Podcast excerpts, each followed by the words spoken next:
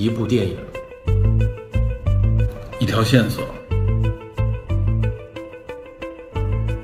带您探寻电影中的科学与知识内核。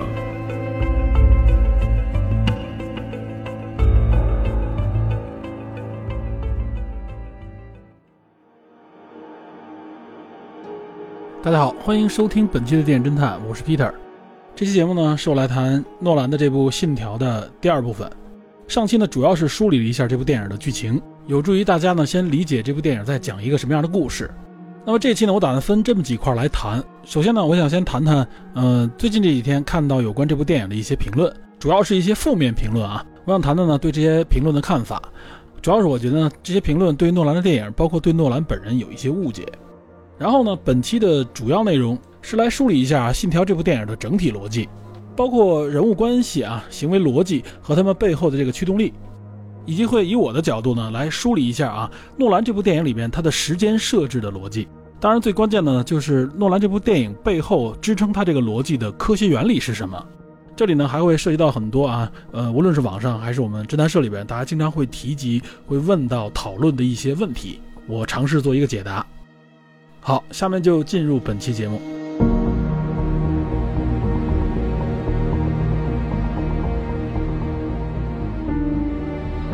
自从我九月五号第一遍看完《信条》以后呢，我就第一时间组建了侦探社的一个剧透群，叫做“侦探 Tenet 探侦”，啊，实际上也用了一个简易的小回文结构，所以呢，基本上都是侦探社里边看完这部电影并且愿意讨论的人就加入到这个群里边。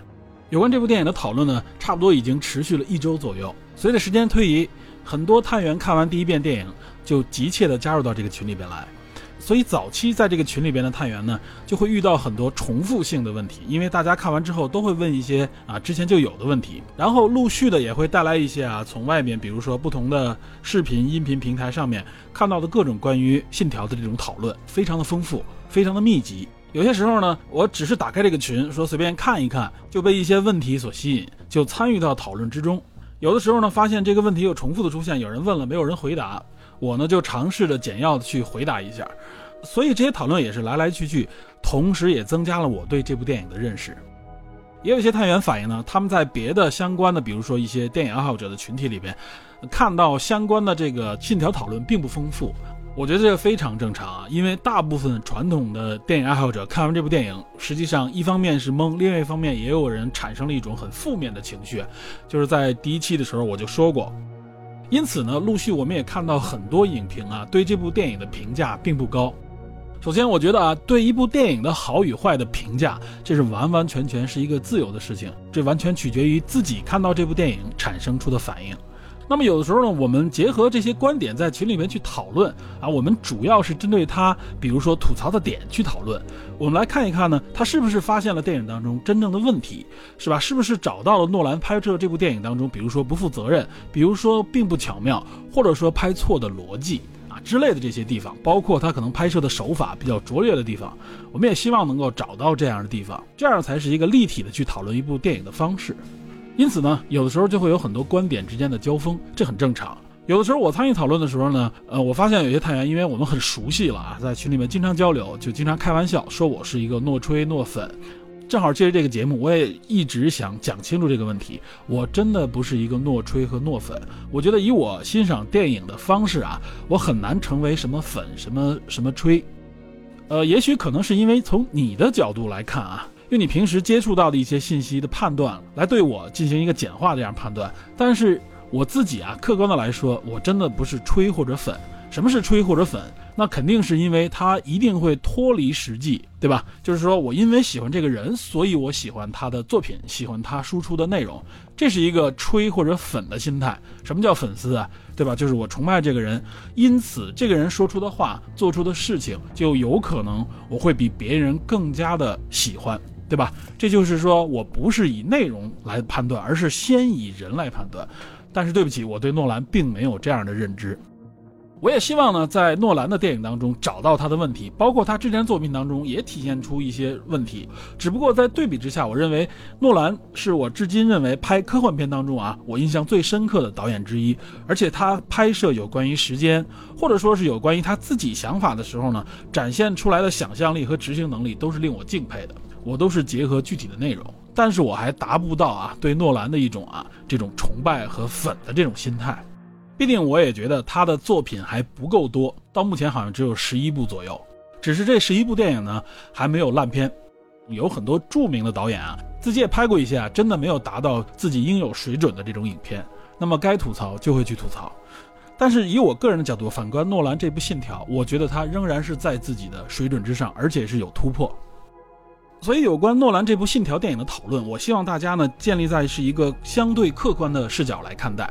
我们要知道我们处在一个什么样的视角，所以得出的结论可能跟这个视角也有关。所以我希望大家不要一开始就认为我是一个诺粉诺吹的心态。如果有这样的心态，那么我后边所说的所有内容，你就会有一个强烈的预判。那么这个预判呢，会导致你听后面的内容产生很大的偏见。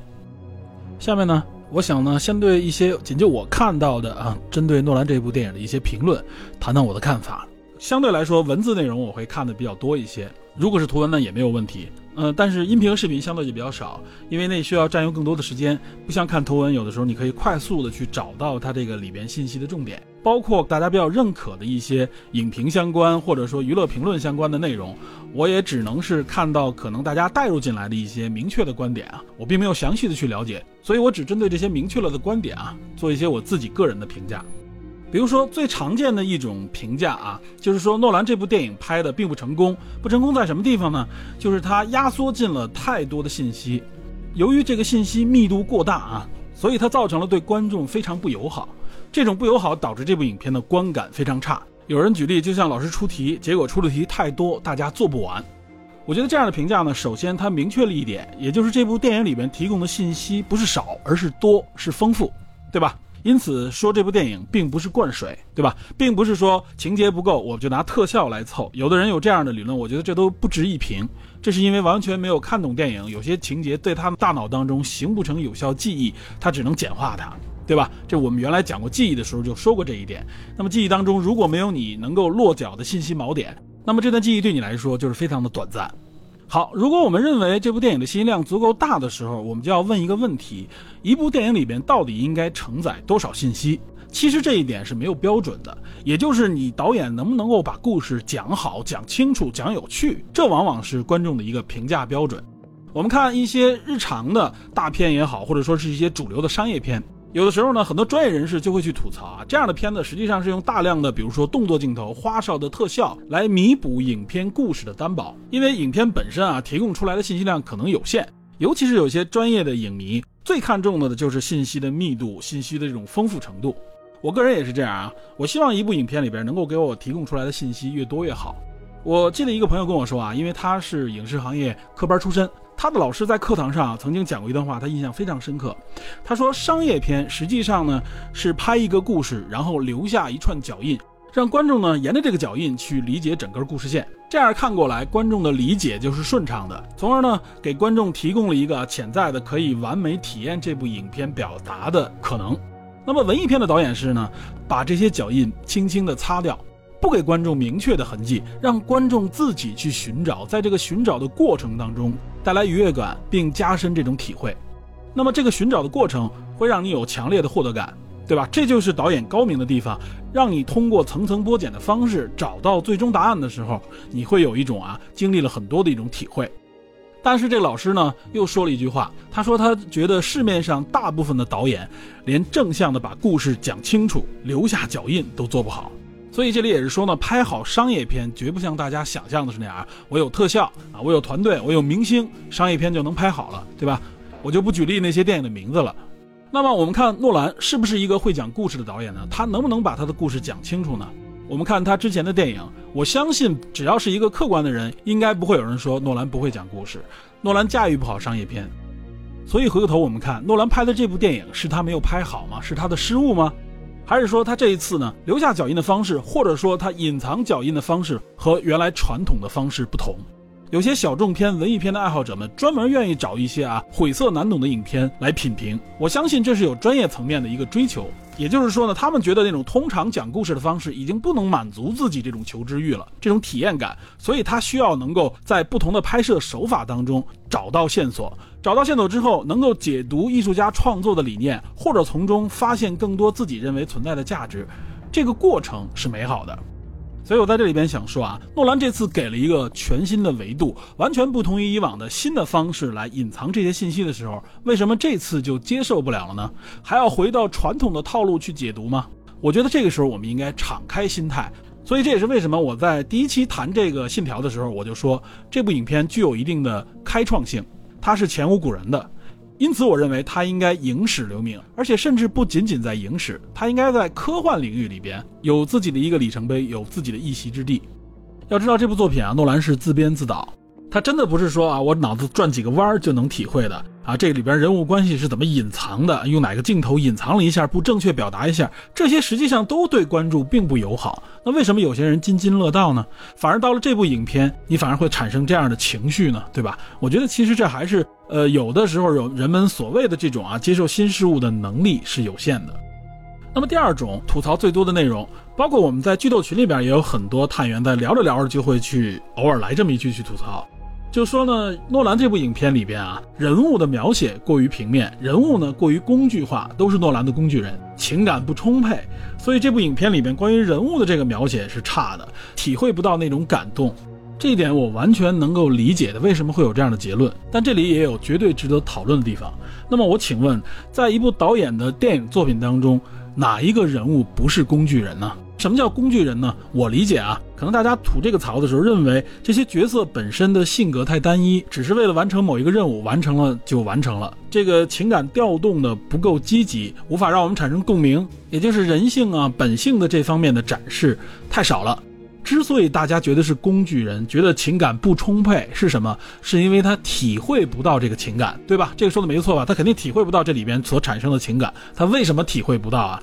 因为这里边有很多情节本身就是反直觉的，我一直在说反直觉。一方面你在理解这个剧情逻辑关系的时候就卡住了，所以在这样的过程当中，你再去看人物的表达，我自己看第一遍的时候啊，我就发现，在第二遍欣赏和第一遍之间有很多信息我错过了，包括比如说像尼尔的微表情啊，包括像主角的表达，很多台词，很多他们的表情其实非常丰富，说明了很多故事，有很多暗示性，但我在第一遍的时候完全没有顾及。因为我真的是陷入到逻辑的思考当中了。我相信有更多的人是因为融入不到这个逻辑设定当中的时候，所有人物的信息他就是一种抗拒心态了，因此他会得出结论：这个情感不充沛，这些人都是工具人。实际上，任何一部电影当中的任何一个角色都是工具人，都是在完成编剧导演所设置的这个故事。比如说像一八年年底奈飞出的那部《黑镜》，对吧？那个实验作品就是选择性剧情。那些选择无非也是建立在已经设计好的套路当中，包括一些互动型的游戏，对吧？只要是 NPC，他说的哪一句话不是在设计之中呢？包括即使你用 AI 来回答，对吧？虽然他说的每一次语句可能不同，但是真正他的回答机制也是在设计好的程序范围之内。所以我觉得这种吐槽的意义也不是特别大。同时呢，它反衬出来欣赏这部电影时所遇到的那个问题、那个门槛。我一直觉得呢，诺兰所拍的这部电影是一部实验型的电影。敢花这么多钱来拍这么一部电影，对吧？我觉得也就只有像类似于诺兰这样的大牌导演可以做得出来。那么，作为把控这样一部高概念的科幻作品，有多少导演禁得住并值得这样去解读呢？就像有人说的啊，因为是诺兰拍的，所以大家愿意多看几遍，愿意多去解读，这就是一个事实。因为大家所建立的这个判断基础是什么呢？就是诺兰之前所呈现出来的作品，因此这个判断也非常客观。我相信有一种解读态度啊，如果我们找一个不知名的导演，他拍出一个类似的作品的时候，可能大家解读的时候的心态就变得更平和。但如果不是诺兰，我们要想一想，他有没有机会拍出一部这样的电影？比如在没有这么大资金的支持下，他能不能展现出来自己脑中所想象出来的这种正反交互的场景？所以，作为我个人来说，我非常庆幸的就是诺兰愿意去尝试，去突破他的以往。我相信有些导演呢就不会选择去拍这样的电影，搞不好有可能就成为自己影片当中的滑铁卢。那么作为市场来说，他又会给你多少次机会来做这样的尝试呢？我们看到很多著名的导演啊，我们就说科幻界有很多著名的导演，因为曾经拍过啊某些著名的科幻作品啊，被大家所认可和所熟知，然后呢想去拍摄一部属于自己的，或者说是想找一部更有挑战性的科幻作品来拍的时候，很多人都遭遇自己拍摄生涯当中的滑铁卢，那就更不用说其他类型的导演了。有的时候你脑中的一个奇怪想法，你要把它展现出来并拍摄出来，你可能都得不到资本市场的认可，也就是说你可能拿不到资金，你怎么去拍呢？所以我觉得我们看到这部影片的时候啊，应该庆幸我们是幸运的。另外还有一种评论啊，有人给我转过来，我看到的说诺兰这种表面的高概念背后实际上还是一个民科。我觉得这个观点实际上非常要不得。为什么呢？那么我们就要问什么是民科呢？简单说啊，民科实际上就是说民间的一些科学爱好者们，他们对科学的一些认知和见解。在和主流科学界的一些互动当中啊，这些主流科学界来评价这些民间科学爱好者们的一个代名词，它是有一定的这种贬低的含义的啊。但是在这里边，我们要客观的来看，它为什么叫民科呢？打个比方说呢，有一些我们在社会上偶尔会遇到的，比如说一些奇人，其实从专业者的角度来看啊，他们就是一些妄人。包括媒体里也报道过啊，啊，有一些号称在民间的奇人，去一些著名的学府啊，比如什么清华、北大之类的这些著名学府，包括有一些著名的科学家参与的一些论坛啊、讲座的时候，他们就要想在这些人面前发表一下自己的一些呃新的观点，或者说是一些所谓的他认为的科学成果，比如他解决了哥德巴赫猜想啊，什么解决了黎曼猜想啊，甚至有些人说我推翻了相对论，我制造了永动机等等等等。有的时候媒体也推波助澜，对吧？感觉好像就是遗落在民间的一位高人。但是科学，尤其是自然科学啊，这个东西它不是一个说我凭自己的想象力、凭自己的思辨能力就可以解决的，它是有专业的门槛的。有的时候这些人呢，他可能连基础的一些，比如说数学上面的、物理上面的一些基础问题还没有认清、还没有理解的情况下，他就产生出这样的奇想。那么对于专业机构啊，专门从事这方面研究的人来说呢，呃，这些内容对他们来说就没有什么价值和意义。实际上，据传，在一些学府门口啊，在传达室里边，就有这样的一个怎么说呢？筛选机制。也就是说，如果遇到这样的人说，OK，我要这个突破什么新的理论啊，我解决了某种猜想的时候，然后据说传达室里面就有一套题，就给他来做，说 OK，你我给你几道数学题，或者给你几道基本的这个理论物理的方面的题，你要如果能解开，那说明你具备了一定的专业能力，那么你可能才能进门进入下一轮交流。这并不是说专业学府有多高冷，而是因为据了解，他们每天都会收到大量的这样的信息。那么面对这样的大量信息，那么专门抽调相关的人员去解决这样的无价值信息的时候，实际上是一种浪费。那么怎么解决呢？干脆就用一种啊试题的方式作为筛选，对吧？你如果能够解决这些基础的内容，后面的专业内容我们才有一个去讨论的基础。实际上就是这样的一个状态。所以呢，这些专业的人士。他有这么一个简单的称呼，叫做民科。那么，OK，我们反过来说，拍摄科幻作品、写科幻小说，是在做专业的科学研究吗？他是要去拿诺贝尔奖吗？是解决现有的科学难题吗？是探索未知的科学领域吗？这些是科幻作品或者说科幻小说、科幻电影自己的职责吗？这是一个导演应该去做的事情吗？显然不是，就是一部娱乐作品。即使是科幻，它所属的范围叫做文艺创作。这些文艺作品可以展现作者自己的思考。他们如果去获奖，应该获的是什么？是雨果奖、土星奖之类的这种科幻作品的奖项，甚至可以去拿诺贝尔文学奖，包括电影的很多奖项。他们是娱乐内容，它不是科研。所以，我们有任何的理由说人家是民科吗？这样是一种怎样的心态呢？另外，像我们知道的很多顶级的科学家，他们实际上非常喜欢科幻作品。他们平时所做的工作，包括比如说像理论物理，他们也会做出很多类似于我们认为的科幻角度的这种假设、这种思考。无论是伽利略、爱因斯坦，包括现在我们熟知的像霍金，他们都是讲故事的高手。在阐述他们思想实验的时候，也经常用一些很生动的例子来展现，包括现在我们所熟知的费米悖论，对吧？所有跟外星生命相关的一些啊科幻作品也好，或者说是相关的话题，多少都会提到费米悖论。这些东西都是在科学家们的想象当中阐述出来的。这些著名的科学家们会产生很多奇怪的想法，我们认为可能不符合现实的想法。有些想法最终被证明是正确，颠覆了人类的认知；有些想法可能确实就是错误，被最后被证伪。但是我们能限制科学家们这样的思考吗？对吧？或者说这种思考是科学家的专利吗？有哪一条说我们禁止啊？没有科学专业的人去这样思考，去这样想象了，对吧？我们为什么禁止别人去想象？那么人家诺兰拍一部科幻电影，你说人家是民科，你不觉得很可笑吗？因此，在这里边，我们也是希望啊，作为至少是节目的听友吧，不要有这种过多的条条框框来限制自己，用限制的思维去看待一个科幻作品。科幻作品的乐趣就在于我给了你一个奇异的设定，这个设定很有可能是颠覆现有认知的，和现有认知不相同的。那么，我们应该怎么来看待科幻作品呢？就是在这样的设定之下，我们来体会一下会产生什么样的效果。对吧？而且我们也要验证一下，你做了这样的设定，你自己的故事会不会打破这样的设定？你的逻辑是不是闭环的？对吧？就像当初大刘写《三体》，这个可以说是最著名的国内人熟知的科幻作品了吧？大刘也说了，我实际上就是一个社会学的科思想实验，在那样极端的环境之下，人类会做出怎样的选择？他做了很多判断。而且他很多判断啊，其实从社会学角度、从行为学角度，或者说包括从一些科学的角度来看，也是幼稚可笑的。但我并不觉得这影响了他的科幻作品。我觉得他的作品非常伟大，他的作品获得了社会、获得了相关的专业的领域的认可，甚至有科学家来讲解啊，他这部作品里面所涉及到的很多背后的科学原理和真实的物理学是怎么样的。也就是好的科幻作品会激发你的想象力，激发你的大脑去思考，激发了人们去关注这相关的话题，这也丰富了人们关注的维度，而不仅仅是明星八卦，对吧？社会伦理这些话题。因此，我认为我们要放下心中过多的这种条条框框和成见，我们去感受一下这部电影。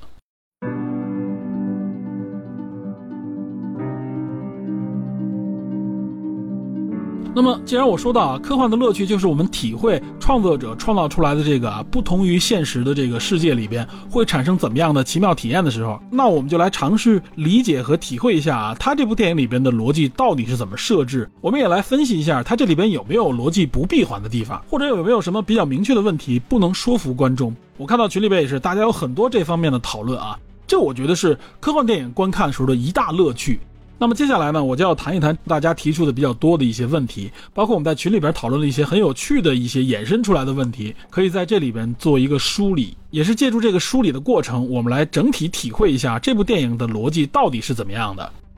我打算先从一些比较简单的而且比较常见的问题开始梳理，比如被吐槽比较密集的啊，本片的情感线索。我们来梳理一下，所谓的这些缺乏人物弧光的工具人，在诺兰的这个电影当中，到底有没有展现出，或者有没有让你体会到他之间的情感连接？这种人物之间的情感连接是不是成立？所谓人物性格的这种建立够不够丰富和立体？因为即使是一部所谓的动作片、谍战片和科幻片，人物仍然是支撑整个剧情当中最重要的一个元素之一。但反过来，我们也要明确一点的就是啊。全篇的篇幅肯定不可能全都建立在对人物的刻画和描写上面，因为这必定不是一部只描写人物内心、向人物内心看的一部以情感表达为主的电影。因此，在篇幅上肯定是有限的。但在这里呢，我个人认为，男主与男二之间的这种啊，在行动当中形成的这种战斗友谊、某种化学反应，我是非常认可的。这一点，其实在第一次观影的时候就能够体会到，在二次观影之后呢，有了一个比较强的加深。因为在第一次观影的时候啊，我的很多思绪集中到了一些原理、一些逻辑关系上的思考上，没能完全跟上电影的节奏，所以呢，在很多表演的微表情啊，或者说他们的台词上面就注意的不够，因此呢，忽略了一些情感表达上面的链接。大家不要觉得啊，说这种只有看第二遍甚至第三遍才能体会到的内容是不好的。很多文艺片、很多小众影片，它的情绪表达是非常含蓄的，它甚至用一种半隐藏的方式来表达，需要大家去仔细的看，耐有耐心的去体会，甚至第二次、第三次去观影，就像读一本书一样啊，才体会出其中的这种微妙的情感连接。就像有人问啊，说一部电影如果要看到两遍或者三遍才能体会到其中的好，这是不是一部好电影？我觉得这种限制就太狭隘了。一部好的电影，一部好的文艺作品，完全不以看的次数多寡来限定。有的作品你可能一次看就很爽，觉得很过瘾，对吧？有的作品你可能要越看感觉越好，越看越觉得有滋味啊。这两种方式都不阻碍它成为一种好电影的评价。比如我们看男主，他的情绪其实不是传统这种谍战片里边啊男主角的那种执着勇敢，他在整个任务当中实际上也是一个成长的过程。这个成长的过程呢，伴随着他对整个事件啊所谓阴谋的一个逐步的了解。他带着观众的这个视角，对整个团队的人物关系，包括这个影片当中核心啊，就是对个体实现的这种时间的逆流，他对这个特殊功能的这种理解和体会也在逐步的深入，从而最后导出他可能就是啊，最后这个整个团队的一个领导者。这里我们提到啊，人物关系的这种生长和变化，比如他和女主和男二之间的这个关系，和男二尼尔之间啊，实际上他一开始是本着一种怀疑的态度。他发现尼尔跟他说的很多情报都是说了一半，这一点实际上在台词当中是不只有一次体现的。他觉得尼尔是背后有阴谋的，告诉他的这个情报和告诉他的这个话都是说到一半就停止。所以在影片的前百分之七十左右的篇幅当中，男主呢对男二实际上都是一种怀疑的态度。当然，这个怀疑的态度呢不是特别的明显，它是暗含在整个的情节推动当中的。观众实际上也有这样的疑问。我在一开始观影的时候，我甚至怀疑尼尔也有可能是背后的一个主使者。那么尼尔呢，是站在完成任务的角度上面，有些地方欲说还休，而且有些地方他不能够在一开始就点破的情况下，和他保持着一种啊战友之间相互支撑的这种关系。那么在影片最后的结尾呢，将这个情绪推向了一个高潮。我觉得影片的这种表达不是普通的那种动作片当中啊，男主与男二之间的这种所谓的二律背反，或者说的一冷一热。或者说是这种啊先敌后友的这种关系，不是简单的这样的关系。诺兰在男主和男二之间的这个啊战斗友谊之间的这个关系的阐述过程，一点也不刻板，一点也不敷衍。所以这也是很多人对帕丁森最后的印象非常好的一个原因，就是帕丁森这个人物啊相对来说是非常饱满的。那我们再看男主与女主之间的这个关系，很多人说啊，男主与女主之间关系就是一个英雄救美啊，就是男主和女主之间甚至有所谓的私情啊，在这样的爱的驱动之下啊，男主不惜一切为了挽救她，甚至可以去违背组织的这个命令，打破组织的规则。我觉得其实诺兰不是这样来表达的，我感受到的不是这样的情绪。呃，我记得我们侦探社里边也有探员发表了对男女主之间关系的一个评述啊，他认为男女主之间就是一种友情。某种角度上来说呢，我比较同意这样的一个认知。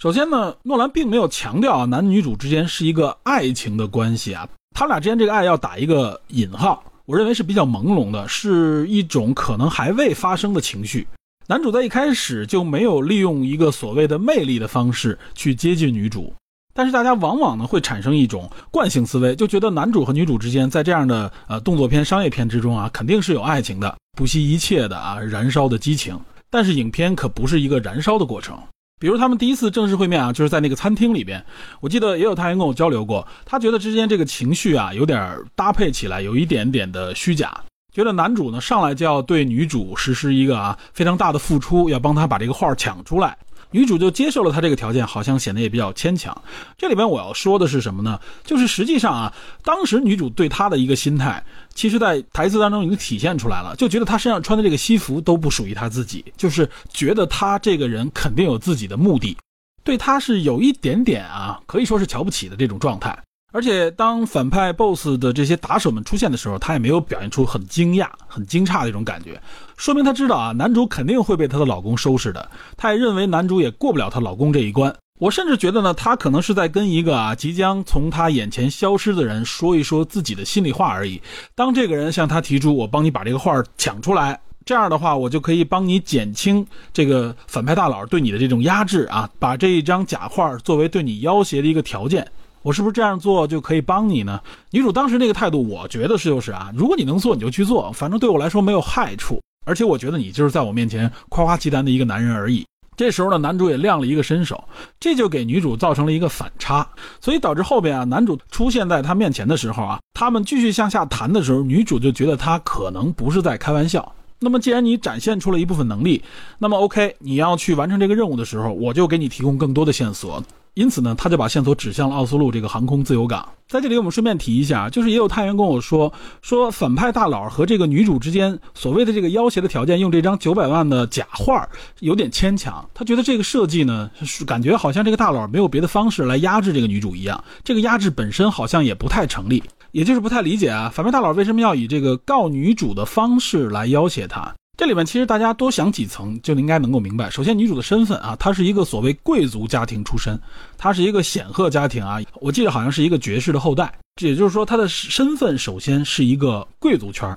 其次呢，他在拍卖行，其实这块也符合现实啊。也就是说，拍卖行卖给你的画，即使是假画，原则上你是不能够去投诉拍卖行的，因为在整个的拍卖协议当中，从来拍卖行都不保证啊，我卖给你的东西是所谓真的。也就是说，你的出价一定出于你的喜好，你愿意出多少钱是出于你的情绪、你的喜好，看你对这个标的物、这个艺术品看重的内在价值。在我们的拍卖协议当中，原则上是不应该包含所谓的保真这一项的。这也是拍卖行啊规避自己可能会看走眼，可能会出现一些纰漏要担负的一些法律责任。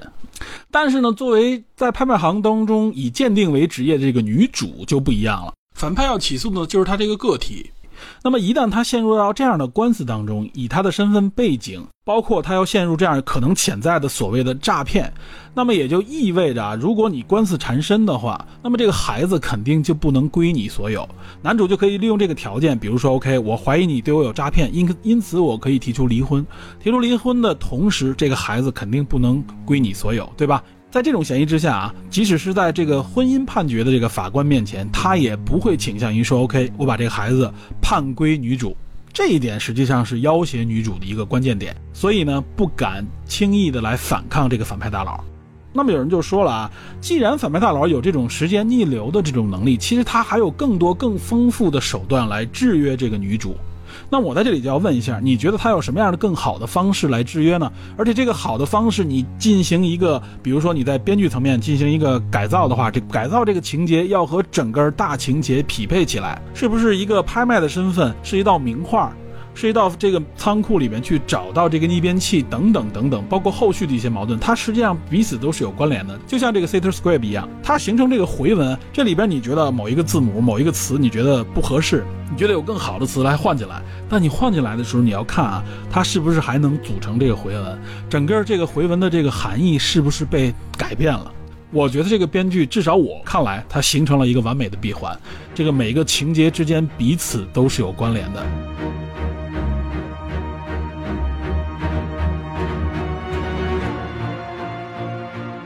而且这部影片当中的女主啊，她体现出来了也是有一点点女权的这种感觉。这个女权是什么呢？就是反抗这种啊被当做工具人、被利用的一个花瓶。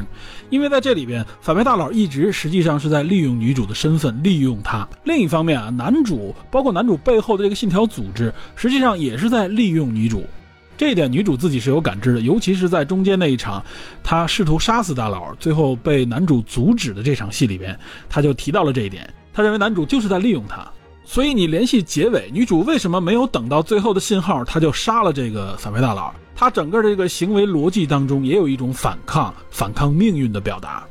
我们再回想一下男主和女主接触的这几场戏，女主开始也是觉得男主可以利用，她并不是对男主言听计从，她只是觉得男主给她带来了一些新的机会和希望，能够帮助她去反抗大佬。我觉得诺兰并不是想让这里告诉大家，因为男主啊示好于女主，所以女主呢就回赠给他与感情。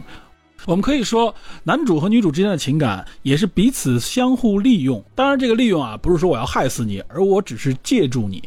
所以他们之间一开始的这个情绪肯定不是爱情。他们彼此之间萌生出来的更多的是一种啊，由彼此的怀疑和质疑啊，不得不慢慢过渡到一种彼此的信任。因为走到了局部的绝境之中，所以我也只能背靠背的来相信你。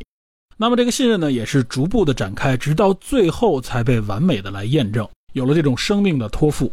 所以我说，这也是一种友谊，是一种友情。那么产没产生出爱情来还不一定。尤其是中间那场啊追车戏的前后矛盾，包括女主被打伤，一方面呢正向世界里当时救不了女主，只有进入到逆向世界当中；另一方面呢男主也有想挽回任务的这种思绪，因为他不想让不元素呢就这样拱手相让给这个反派大佬，因为他觉得呢他进入到反向时间里边，他就有一定的优势，可以完成自己局部的一个时间前行攻势啊。但最后没想到呢，也是发生的事情就已经发生了，这个不元素还是丢失了。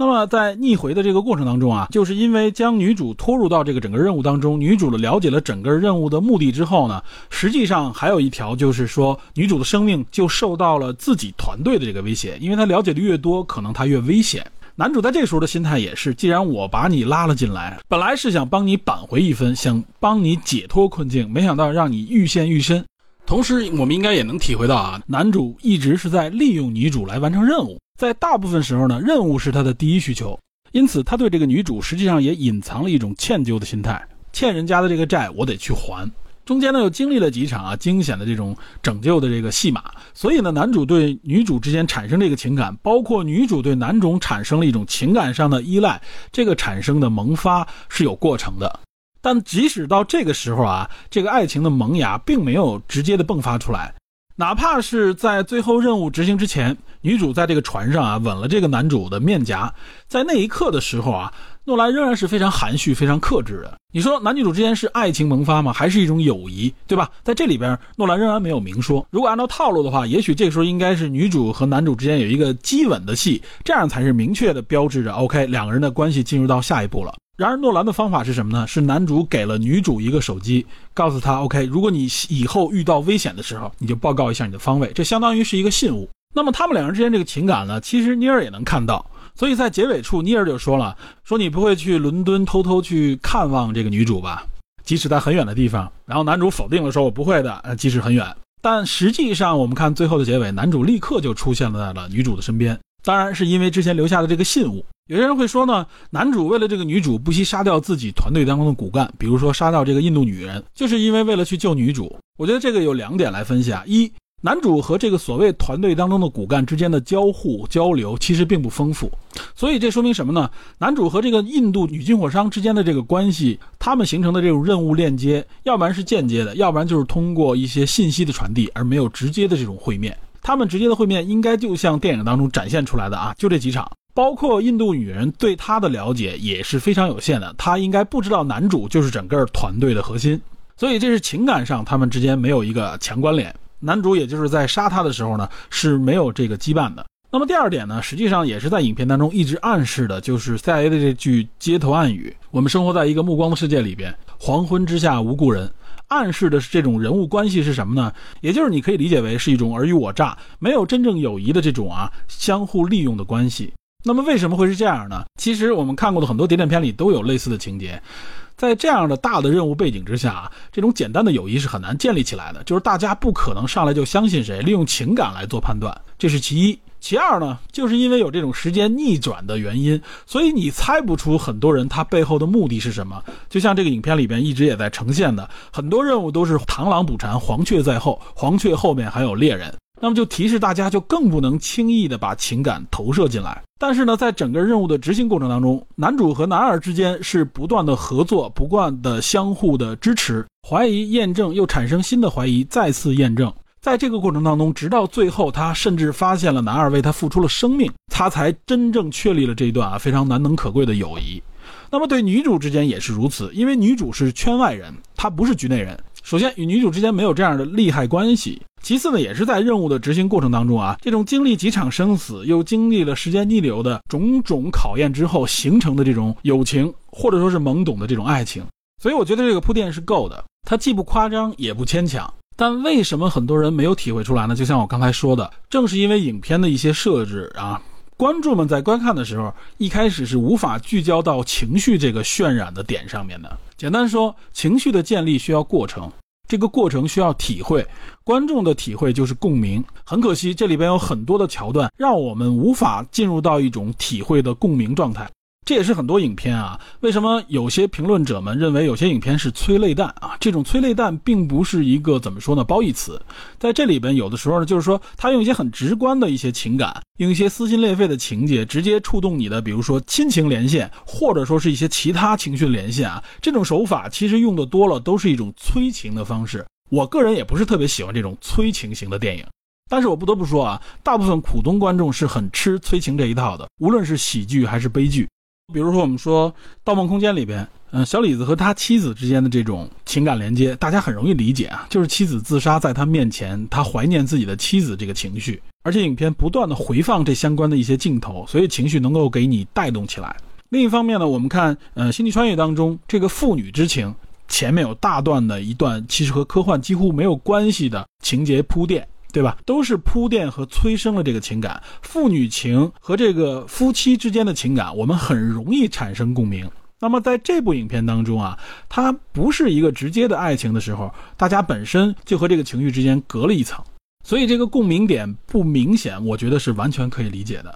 我们捋清楚影片当中所蕴含的这些矛盾关系以及他们的情感链接之后，我们再来体会诺兰这部电影当中的人物。你还觉得这些人是塑料人，是工具人吗？那么所谓的人物弧光，对吧？现在经常在一些文艺圈里面会提到的这个对人物的这种描写的方式，我认为人物弧光建立不就是一个动态的啊，是一种隐藏的这种对人物的刻画吗？我们不能因为说我们没有发现他隐藏的方式，就认为他这个人物弧光不够，对吧？我觉得至少作为电影的爱好者，我们对一些导演、对一些影片所包有的这种耐心，到了诺兰这儿也不应该消失。我不认为诺兰的这个电影是往你的头脑当中灌垃圾，对吧？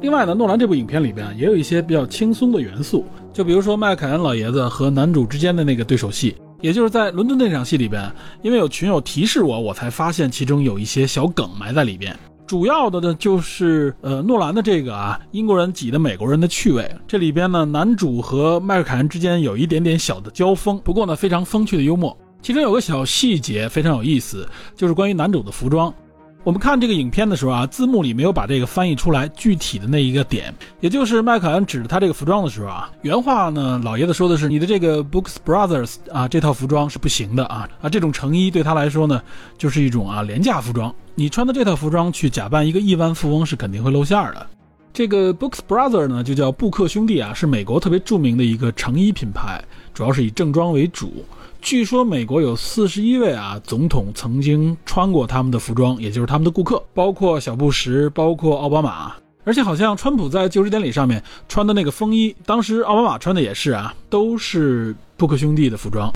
这个布克兄弟服装品牌呢，在美国还是历史很悠久的，主要它的消费者群体呢是中产阶级。只不过呢，布克兄弟好像前一段时间因为疫情的原因呢，好像在美国的门店宣布破产了，已经。这个品牌呢，据说也有两百年以上的历史了。只不过它的消费群体呢，当然不属于这种所谓的上流阶层。美国总统之所以穿这个服装，肯定也有迎合啊主流的这个中产阶级群体的这个意味在里边。那么诺兰在这里边啊，直接指出了这个服装品牌，对吧？他的目的肯定是有一点点，就是英美之间彼此歧视的这么一个感觉。利用麦克安的这个嘴呢，来挤的一下啊，就是当时男主所穿的这个西服，实际上挤的一下美国的这种啊传统品牌。但是另一方面，实际上也是反向来证明呢，就是英国人呢相对就是比较势利眼，包括所谓的这个上流社会群体啊，他肯定是要看人下菜碟的。那么怎么来看你？你的服装、你的装束就是一个重要的参考项。我觉得这里边是这部影片当中啊比较有趣味的一个点，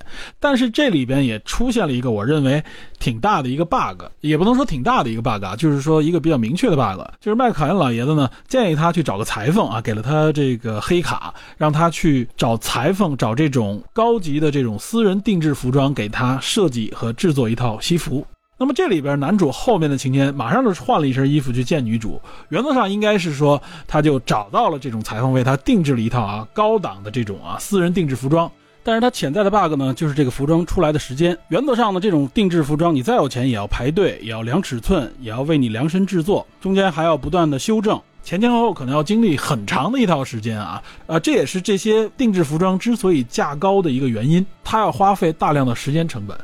那么显然，男主呢是不够时间去定制一套这样的服装的。总之呢，这块诺兰并没有给时间，所以这块我们可以理解成为啊，应该是诺兰的一个 bug。好，我们介绍完了人物和他们背后的一些思考和动力，以及他们关系上面产生出来的一些细节。那么接下来我们就要谈一谈这部电影里边最核心的，也是最有争议的这个基本逻辑，也就是诺兰在这部电影当中关于时间的设定。这里就会谈到诸多大家很关心的啊，也是讨论最多的一些问题。我在这里尝试的做一些梳理，在这个梳理的过程当中，也就会涉及到一些啊与科学相关的内容。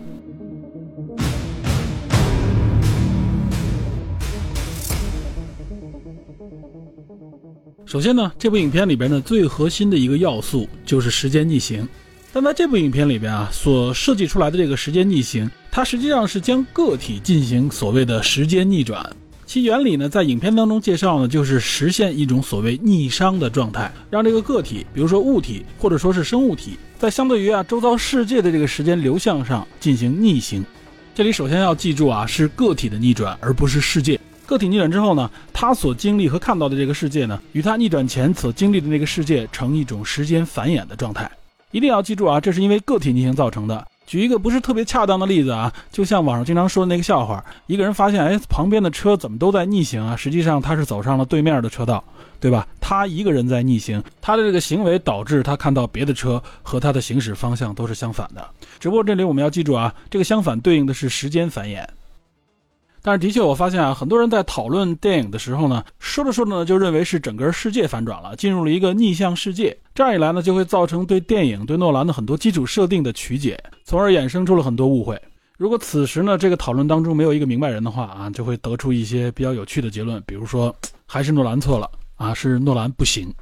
一般得出这样结论的时候啊，我希望大家不妨仔细的思考一下。诺兰拍摄有关时间的电影啊，不是一部两部了，而且他说实话，在脑中对时间的思考可以说是已经积累了若干年。然后从他的这个想法到写这个剧本，到最后拍成电影，最后还要经过剪辑啊，整个这一个流程不是一个拍脑瓜的过程，不是一个临时起意。因此呢，从时间和流程上的这个积淀和积累上来看，诺兰发生这些基础设定上的错误和冲突的可能性相对来说是非常小的。所以，当我们看了一两遍之后，发现了一些我们认为的错误的时候，最好还是要先思考一下，再整体捋一捋，看看是不是我们自己在什么地方啊有一些曲解或者信息方面获取的不全面。记清楚这个基本设定以后，我们接着往下谈。影片的设置呢，是通过逆变器这个装置，从而使人进入到一种啊所谓的逆熵状态。那么这个逆熵状态会造成怎样的影响呢？也就是使呢，从旁人的角度来看，被逆转的个体呢进入了逆行的时间。这个如何来理解呢？也就是说，被逆转的个体自己来看的话，自己的时间线实际上是一直在延续的，只不过呢，这个时间线掉头了，向回走，所以他看到的这个世界呢，是他刚刚经历过的世界。随着他自己时间的推移啊，他不断的向更早的时间不断靠近。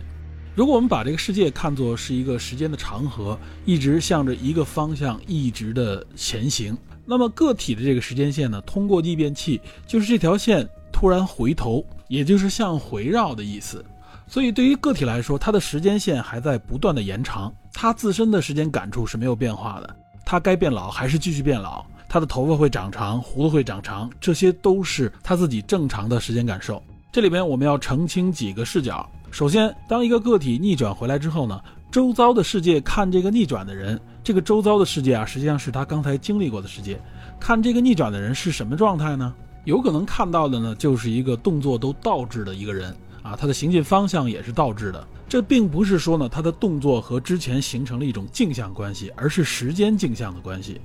那么，如果拉长这个时间来看啊。他的感受是什么呢？他的感受应该是在一个正向世界里看到一个人啊，他在不断的变年轻，而且他的行为方式都是倒放的。他变年轻变到哪一点呢？实际上是变到他进入逆变器时间的那一点。打个比方说，比如说男主进入逆变器啊，他是二十岁进入的逆变器，他转过来以后呢，比如说过了五年的时间，那么这时候如果有一个旁观者一直在观看他，观看了他五年。这个旁观者的感受是什么呢？应该是看一个二十五岁的人啊，逐渐逐渐的变年轻，一直变到了二十岁，退入到这个逆变器当中。这也就是在主角逆行以后，旁观者看待他的一个视角和时间感触。我们理解了这一点，接着往下看。我之前不是说吗？在救这个女主的过程当中，他们在奥斯陆那一段，实际上是有三个男主出现。这一段也是很多人容易看错、容易理解错误的一点。我们忽略在一开始正向的穿西服的男主这个角色，我们忽略他，我们只看啊逆回来的男主，他进入奥斯陆的小逆变器，把自己扳正。如果我们按照刚才说的五年这个设定来说啊，也就是说从二十岁开始逆转啊，经历了五年时间，到了奥斯陆这个点，此时已经二十五岁的男主呢，把自己扳正。那么他扳正之后，实际上这个时候啊，逆回来的时间线又再次绕一个弯回正。此时他开始经历的时间，实际上是他之前曾经经历过的这五年。这个时候逆变器两端啊是两个二十五岁的男主，一个呢是二十五岁呢继续向变老的方向生长，二十五，然后二十六、二十七、二十八。但同时呢，逆变器那一边啊，就是刚才逆行的那个人，从正向这边来看呢，他会处在一个回退的状态，他是从二十五岁向回回退，回退到什么时候呢？回退到他二十岁啊，从那个逆变器里出来那个时间点，这也就是正向世界里看待这个逆行的人的状态。那么，如果这个时候我们用一个相对上帝一点的视角再看，扳正回来啊，到三十岁的男主。如果这个三十岁的他啊，此时来到当初二十岁所进入的那个逆变器旁边的时候，他应该还能看到另外两个男主，所以加在一起呢，就是三个男主。除了已经三十岁的自己以外，他能看到当初二十岁那个准备进入逆变器的自己，还有一个就是逆变器对面啊那边一个正准备退进逆变器的啊，接近二十岁的男主，他是从刚才我们说那二十五岁一直退回过来的那个男主。一定记住啊，这个退回的状态是因为在正行的视角看到的。这时候你要注意啊，他在三十岁的时候看到自己二十岁的这个男主进入逆变器之后，对于此时的三十岁男主来说啊，这个世界上就只有他一个自己。那个二十岁的男主进入到逆变器以后就消失了，这也就是进入逆变器之后，旁人继续沿着时间线向前的时候所能看到的景象，并不会啊从那个逆变器里又退出一个人，不会的。包括对面啊，也看不到从那边退出来一个人，这都是看不到的。为什么？因为进入和退出实际上是之前的时间发生的。如果这个时候旁观者不逆变的话，他的时间线继续向前，他是看不到折返的这条线。所以，我们宏观的来看啊，男主刚才经历了这所谓十年的时间线是一个怎么样的状态呢？它实际上就是一条正行的时间线呢，拐了一次一百八十度的弯之后呢，向后行驶，然后呢又拐了一次一百八十度弯，再向前。那么从第一次拐弯呢到第二次拐弯是五年时间，那么第二次拐弯以后，这个时间线不是又回正了吗？回正之后，它再次抵达第一次拐弯那个点的时候啊，应该又是五年，所以加在一起呢是十年的时间。主角呢在这段逆转再逆回的时间里边，一共经历了十年。时间线呢也是经过两次一百八十度转弯之后继续向前。啊，如果大家手头有一个小的绳索、小的绳子，你可以自己试一下，你把它这条线向回折，然后再向回折扳正。你会发现会有一段啊，实际上你截取来看是有三条线并行的，对吧？这个不难理解。我在这个侦探社剧斗群里边在聊相关时间线的时候啊，我发现有很多人在这儿就容易产生混淆，因为他一看到啊，这个时候有三个男主出现，就会自动带入所谓的平行世界啊，他觉得就 OK，这个时候就是因为平行世界造成了有三男主，这个时候千万不要引入平行世界，一旦引入啊，你的这个对电影的理解就完全乱掉了。这部电影呢，在整个的时间逆转前行任务当中，从来没有任何啊这个平行世界参与到其中。电影当中提到了平行世界，是谁提出的呢？是尼尔跟男主交流的时候啊，他在阐述未来人的观点的时候，说未来的这个啊政府也好，或者未来人为什么要消灭现在的人类？他们站在祖父悖论之下，他们认为啊，如果我消灭了现代的人类。对这个未来人是不会有直接影响的，为什么呢？他认为这种消灭会产生的就是平行世界、平行宇宙。那么也就是说，在一个平行宇宙当中，把这个过去的人干掉了。那么在这个宇宙当中啊，这个世界里边就不再有人类了。那么在未来人所处的宇宙当中，他们还是正常生活的。这也是尼尔说未来人有可能是有这样的思路的。我们可以理解为，也就是消灭人类这一派。他们是抱有着平行宇宙和祖父悖论这两个武器的，一是祖父悖论造成他认为他们死不了，二他们认为一旦呢把自己的祖父杀掉，一定会触发平行宇宙分裂，那么自己所处的这个宇宙自己仍然还在存活，他们是这样坚信的。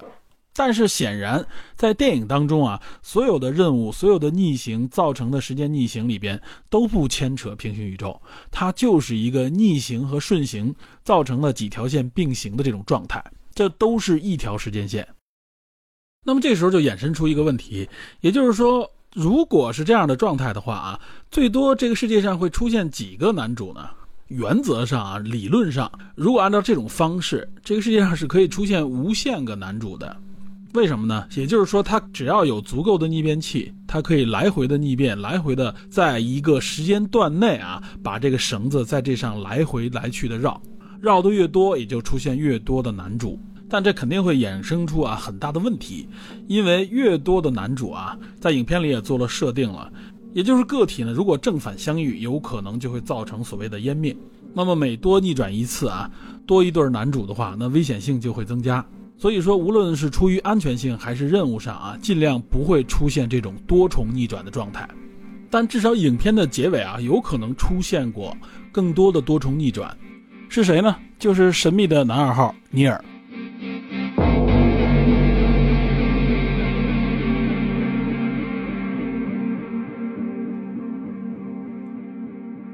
尼尔在本片的结尾处啊，至少我们知道，首先他在蓝色组里边，他就是在逆行组里，在逆行的状态的过程当中，他实际上遇到过那辆吉普车，而且那辆吉普车实际上是他把自己扳正以后进入的。他之所以把自己扳正，目的呢是去阻止男主呢和海表洋队长两个人啊进入一个带有鬼雷的这个地道，阻止不成，所以他才去那个爆炸点最上边扔下绳索救这两个人。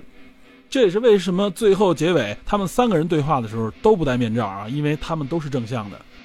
但是呢，此时他在逆行队伍当中把自己扳正的过程当中，我们能看到镜头里也给出过啊，也就是一个开吉普车的他和一个啊进入这个逆变器把自己扳正的他，这两个人是对照出现的，这就出现了两个尼尔了。但此时在地下还有一个为了开锁被击毙的那个尼尔，这个是第三个尼尔。那还有没有第四个尼尔呢？这个时候肯定是有的，也就是在这个时间线上面啊，原则上应该是在他们在电影里边所谓的两周前，也就是乌克兰那场战斗发生的时候，也就是乌克兰那个剧院战斗发生的那那段时间，那段时间里边啊，至少是有一个啊在时间线正行的尼尔，也就是在剧院里边曾经救过男主的那个尼尔啊，那他应该是在一个正向里边，只不过用了一个逆向子弹。所以呢，此时的这个世界上，如果我们用上帝视角来看啊，至少有四个尼尔。哎，大家会说不应该是有五个吗？因为你两次逆转，你在逆变器的附近就应该有一对儿。那我们别忘了，他实际上至少在电影里表达的，他在地下那一场里边，为了开锁，他实际上是被击毙的。那么他死了，也就是最后他进入那个逆变器结尾处啊，他和男主告别以后，他应该又进入一个逆变器向回走。那个时候他应该看到对面是没有他自己的。也就是说，他应该就死在了这次逆行的任务当中。我记得尼尔的台词最后他也有说，他就是在时间线当中来回穿插。所以，如果用上帝视角来看啊，有可能在一个时间段内，有可能会有多个尼尔出现，也许不止十四个。但影片肯定不能再这么表达了。如果这么来拍的话，那就大家都乱了。这一部分呢，只能靠我们的联想和想象了。好，如果大家听懂了这一段的讲解的话啊，那我相信就应该能够理解，在越南的时候到底有几个反派大佬，有几个女主。我们了解了这个逻辑、这个原理之后呢，就应该能够推断出情节当中各个角色到底处在一个什么样的状态和什么样的位置。另外呢，关于这个时间线逆转，诺兰在影片当中直接展现出来的啊，实际上都是短期任务，最长的可能就是最后呢，这个决战所在的这个 Starsky 十二这个城市，这个最后战斗的这个核爆点，它应该发生在两周之前，所以他们就折回两周。那么作为女主呢，她可能比其他人要多逆行一天，因为她要去越南，大家出发点是一致的，所以她的路途更长，她要多准备一段时间。最后是为了配合这边的时间任务。正是因为这种短时间的任务呢，所以角色呢在这个时间上的变化并不大。因为说白了呢，前后可能加在一起，逆行、正行加在一起，也就是个把月的时间。其实如果时间线太长呢，那么作为逆行的人来说，他相对生存的这个风险也比别人要大。因为本身他的状态呢，在正行时间线上的人来看就是非常诡异的。这也是为什么逆变器呢都设立在一些啊比较私密的地方、比较隐蔽的地方，或者说比如说像在海上。也就是尽量减少周遭对它的干扰。这个干扰，无论是对逆行的人来说，还是对拍摄电影来说，都会增加非常大的复杂程度。另外呢，关于时间逆行，就衍生出了无数的问题和交流。比如说，我们刚刚组建这个剧透群的时候，我就在群里问了一个问题，我说：大家有没有想过，如果这个逆行的人，他如果要是饮食和排泄的时候，会是什么样的一个状态？然后我发现呢，后边陆续入群的人，很多人都提到这个问题，就是一个衍生出来的问题。这个问题挺有趣的，但是如果我们真的按照电影的逻辑去回答的话，可能并不能完全判断出到底会是怎么样的。因为如果按照电影的时间逻辑来看啊，其实逆转过来的人对于他自己来说，他的吃喝拉撒，他的起居实际上是没有什么变化的。我们在影片当中也能看到他们在集装箱当中啊，正常的这个生活交流是看不到任何异化的。只是呢，从正向时间流里的人来看他们呢，他们就是一个倒放的状态。那么这个倒放的状态会是什么样？那么你就想一想啊，如果一个人正常吃饭，如果你给他倒放过来，是不是就这个饭从他嘴里又是吐出来的状态？因原则上应该就是这样。影片也有一些场面呢展现了这种倒放的状态，只不过呢和吃喝无关。但是我为什么说这个问题不好回答呢？也就是如果我们完全参考电影当中阐述出来的逻辑，它除了时间逻辑以外，它还有一些其他小的设定。其中有一个大家最关注的小设定是什么呢？就是这个逆行状态的人为什么要戴一个氧气面罩？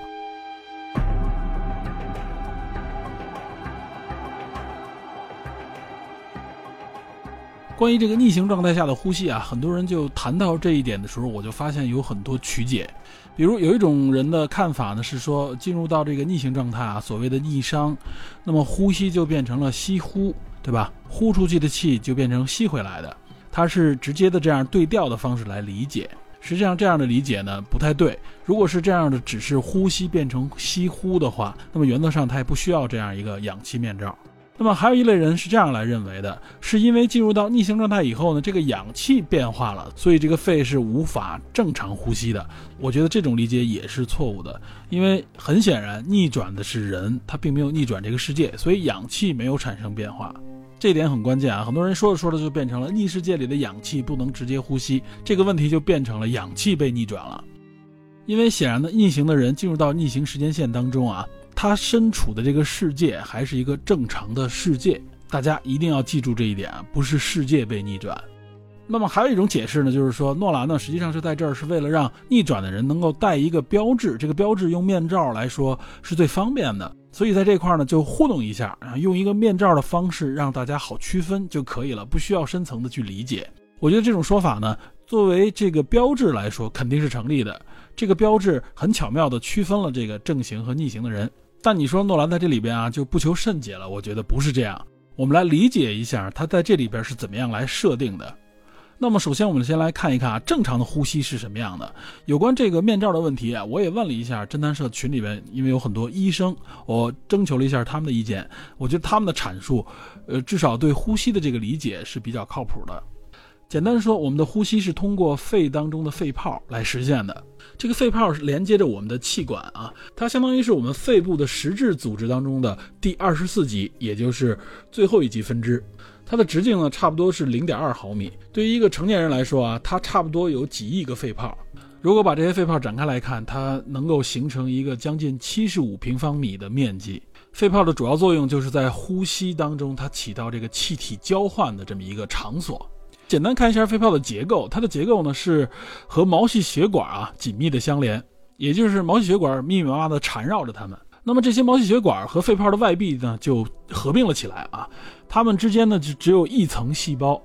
那么这层细胞呢形成了一个啊叫做血气屏障的组织，这个血气屏障呢差不多有一微米厚啊，就是非常薄了。那么氧气就是通过这个血气屏障进入到血液当中啊，就是直接进入到血液当中，通过肺泡和这个毛细血管的之间的链接，氧气进入血液当中就迅速进入红细胞和血红蛋白相结合。与此同时呢，溶解在血液当中的二氧化碳呢，是同样通过这套血气屏障啊，从血管里扩散到这个肺泡里边。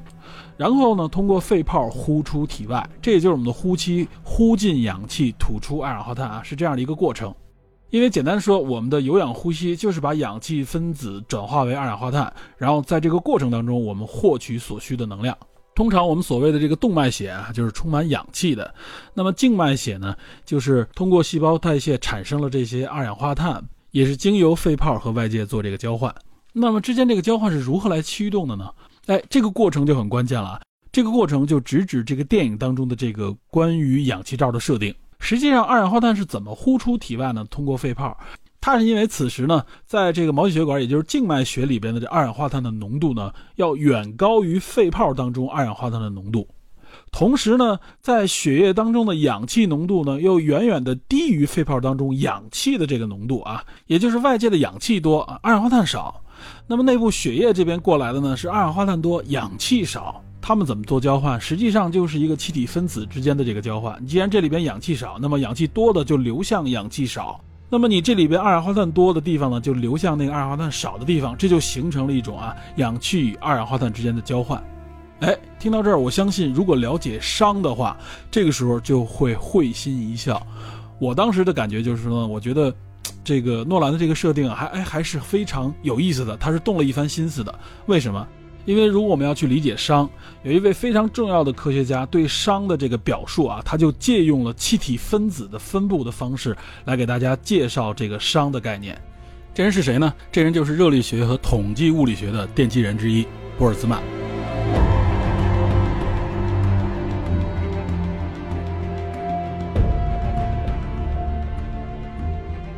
那我就借这个机会呢，进一步介绍一下熵以及波尔兹曼。上期节目里也说了，我们节目当中曾经提到过熵，就是在介绍复联三的时候，介绍灭霸的时候，我们说过熵的这个概念。当时呢，主要就介绍了克劳修斯，因为熵这个概念呢，就是克劳修斯提出的，它主要针对的也是热力学系统当中的一个概念。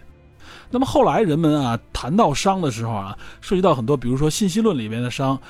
又涉及到这个宇宙的发展方向，包括后来有很多跟商相关的各种各样的解读，甚至我们能够看到啊，现在在市面当中，在很多商业领域里边也人们也引用商这个概念。我们现在如果要在喜马拉雅里边你去搜一下商，你会看到很多关于某家中国著名企业的和商这个概念的一个结合。大家就用到了所谓的逆商啊，就是一种好像是商业创新一样。但是这些衍生出来的概念，很多东西其实和真正的商是没什么关系的，无非是借助它这个概念。那么我们回过头来说，也就是我们现在为什么会衍生出这么多有关商的解读？它是从什么地方被触发出来的？它并不是从克劳修斯那边直接触发出来的，它就是因为波尔兹曼这位来自奥地利的物理学家呢，他是从本质上。理解和阐述了熵，因为他的理解和阐述呢，是从微观层面，从原子运动的这个规律的角度来总结啊，最终来描述宏观层面上热力学第二定律。他提出了著名的这个熵与概率之间的对数关系，从而呢，将热力学这个系统在宏观层面与微观层面之间的建立出来了一个非常紧密的联系。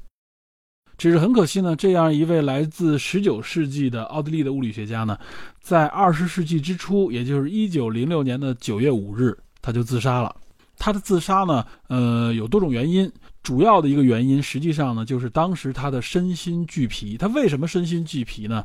就是一方面他有呃一些生理上的这个病症啊，比如说好像是我记得说是有心脏病。另外一方面呢，就是他长期的和当时的一些学界的，包括有哲学家、有物理学家啊，包括还有数学家，在长期的争论这个波尔兹曼所提出的原子论啊。因为当时的这个科学界还没有发现原子，大家对原子的理解还非常的有限。所以那个时候有一派的科学家认为呢，这个世界、这个宇宙实际上是由能量组成的啊，而非物质。但是波尔兹曼呢认为，这个世界当中无论是分子还是原子都是切实存在的。很多物理学家当时并不支持他这样的观点，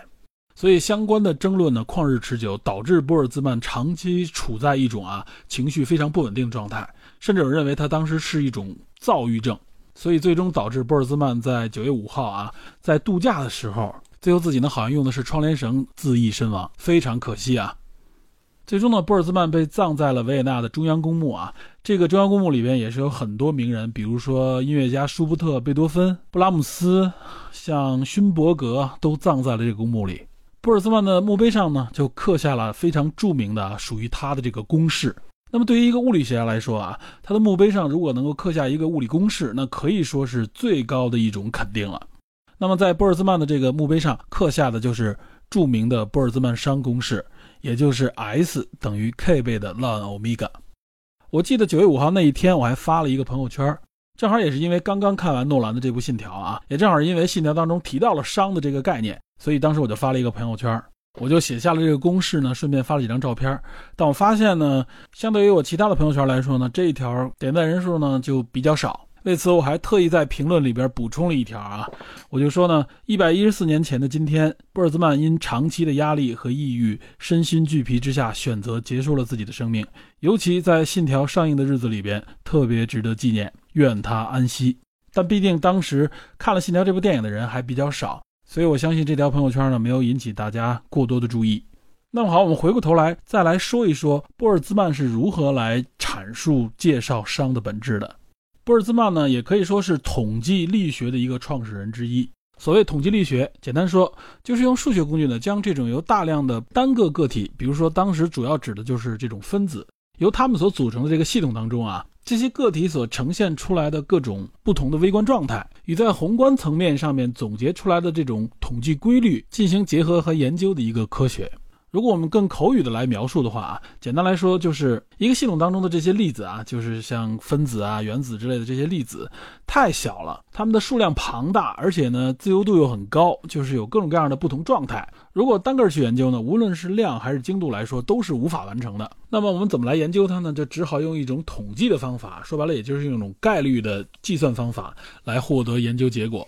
波尔兹曼呢，就是在这样的研究方式之下呢，他发现了分子运动当中熵和微观状态的这种概率分布的对数关系啊，就是最后得出来的波尔兹曼的熵公式。放到热力学领域呢，就是宏观上面我们看到啊，热的这个传导也好，这种热现象，波尔兹曼认为呢，实际上都是微观领域里边啊，这种分子原子之间的这种运动造成的。也就是说，如果我们想真正的研究清楚宏观层面上面这些热力学的特性到底是怎么样的，那我们只有通过研究和掌握微观层面上这些粒子的运动规律，才能够真正的达成。这么说呢，可能还有点概念化，所以我们还需要举例来说明。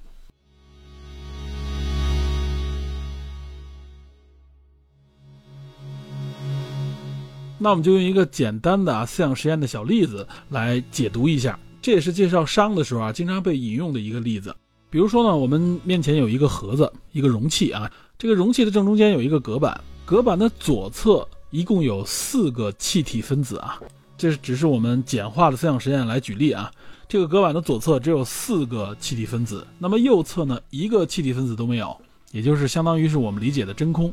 此时，如果我们撤开这个隔板的话，那么很简单的，原来在隔板左侧的这个气体分子就会向右移动，也就是气体分子充满整个容器。这个气体分子在容器当中是如何分布的？我们下意识的第一反应，那就一定是一边两个，对吧？这是一边两个分子平均分配。从宏观的角度来说呢，这就是气体膨胀，对吧？因为右侧是真空嘛，所以呢，气体也就是从原来的这种只占一半的这个位置，充满了整个容器。同时呢，气体的温度也会下降。当然了，在这个容器当中呢，气体分子也有可能不是平均分配的，它可能会出现什么状态呢？就跟侯宝林那个相声里边说的啊，一边一个一边仨。当然还有另外一种可能，就是这四个气体分子呢，就全都跑到了右侧，这也不是没有可能。那么好，我们简单统计一下啊，这个气体分子的分布一共应该有几种状态呢？应该是五种状态，对吧？也就是五种宏观态。要不然都在左边，要不然都在右边，这是两种。还有呢，一个在左边，三个在右边，或者一个在右边，三个在左边，这又是两种。还有呢，就是一边各两个，一共五种这种宏观分布的状态。那么这五种宏观态，它又分别对应多少微观态呢？比如说啊，都在左侧，左边四个，右边一个都没有，那么也就只有这一种情况，也就是一种微观态对应这个宏观态。那么都在右边，左边都没有呢，也是只有一种。左边一个，右边仨，有几种微观态呢？它应该有四种微观态。简单解释呢，就是 A、B、C、D 四个分子的话啊，这四个分子呢，每个分子都在左侧单独存在的时候，右边是三个，所以 A、B、C、D 各在左侧一次，那么加在一起一共四种微观态。这个应该很好理解。同理，右边一个，左边仨，也是对应四个微观态。那么第五种，也就是左右各两个这种宏观态呢，它就对应了六种微观态。简单说就是 A B A C A D B C B D C D 这六种。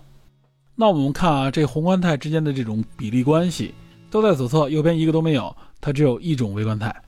那么两边各两个，就是平均分布的话，它一共有六种微观态，这是一比六的这个比例啊。也就是说呢，我们如果宏观的来看这个盒子的话啊，两边出现两个气体分子的这种概率呢，是要六倍于。左边是四个，右边一个都没有这种状态，这还只是只有四个气体分子的时候啊，它的比例关系。如果我们变成六个气体分子呢，那么一边三个这种平均分布的宏观态，就是都挤在单侧的二十倍。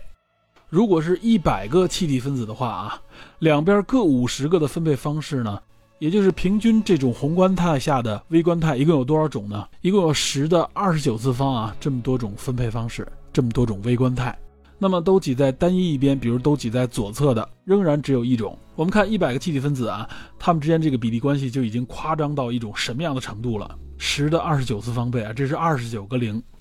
那么如果是一摩尔的气体啊，它的这种分配方式的比例是多少呢？对吧？也就是它的这种宏观态下边的微观态之比是多少？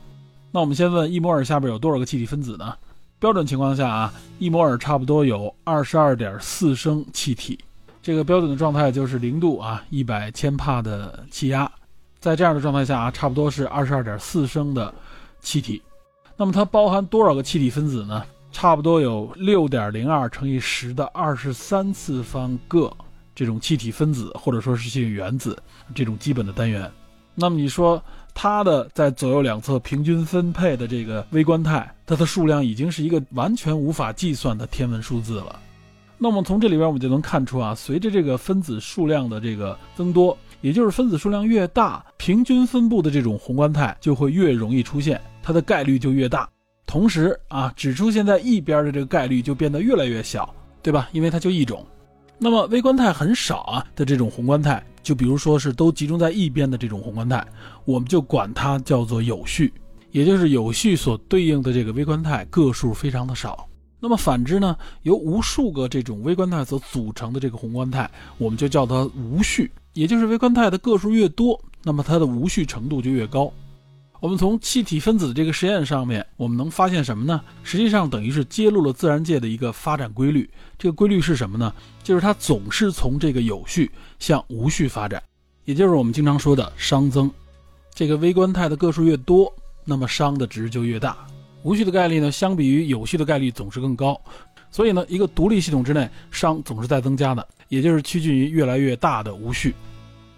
我们讲这个，实际上啊，就是波尔兹曼所发现的这种啊，因为这种微观态的分布概率的对数关系体现了这个熵。简单说呢，就是这个气体分子啊，趋近于平均分布的这个过程，就是熵增加了。那么如果说它完全形成了平均分布啊，就是两边相等，那我们可以说这个系统当中的熵达到了最大值。实际上，我们看呢，波尔兹曼等于是用统计的方式，用数学的方式来证明啊，这个熵增为什么是不可逆的。也就是说呢，趋近于这种平均的啊，这种熵增的过程，它的概率太高了。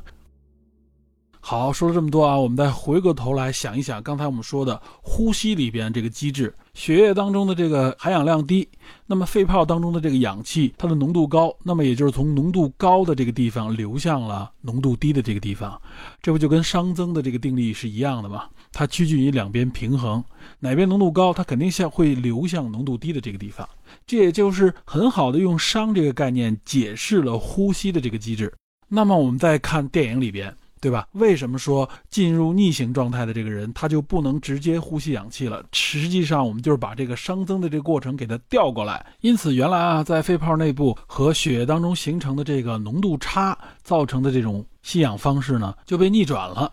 所以我记得在电影里边啊，就说逆转了这个肺泡是无法正常呼吸的。那么至于逆行的人他如何呼吸，他呼吸的到底是不是氧气？这个氧气怎么进入到他的肺当中？怎么进入到他的血液当中？这一点实际上诺兰是没有给出详细解释的。目前看呢，有可能是对氧气进行了一种加工，有可能是逆转或者其他的操作，从而能够让逆行者呢正常的呼吸。我记得有侦探的探员认为可能是通过加压的方式来完成呼吸。目前看应该不是这样的机制。如果是加压的话，他们在一些室内的这种状态啊，就不应该用一种软帘儿来隔绝外界与内界。至于这个具体的详细机制啊，我没有去多想。欢迎在这方面啊有更多见解的听友在节目后面留言。但是显然呢，在逆行状态下需要这么一个面罩来辅助呼吸的合理性就非常充分。这个合理性呢，又照顾了影片要展现出来啊，这个正逆行之间的这个区别，用面罩来区分是非常方便和直接的，对吧？它满足了这样的一个需求。所以我们说，诺兰的这个设计和设置是非常巧妙的。我看到还有人说呢，诺兰这样的设计实际上也是为了用面罩挡住演员的嘴，在逆行状态的时候呢，这个口型是无法模仿的。说诺兰呢是怕演员穿帮，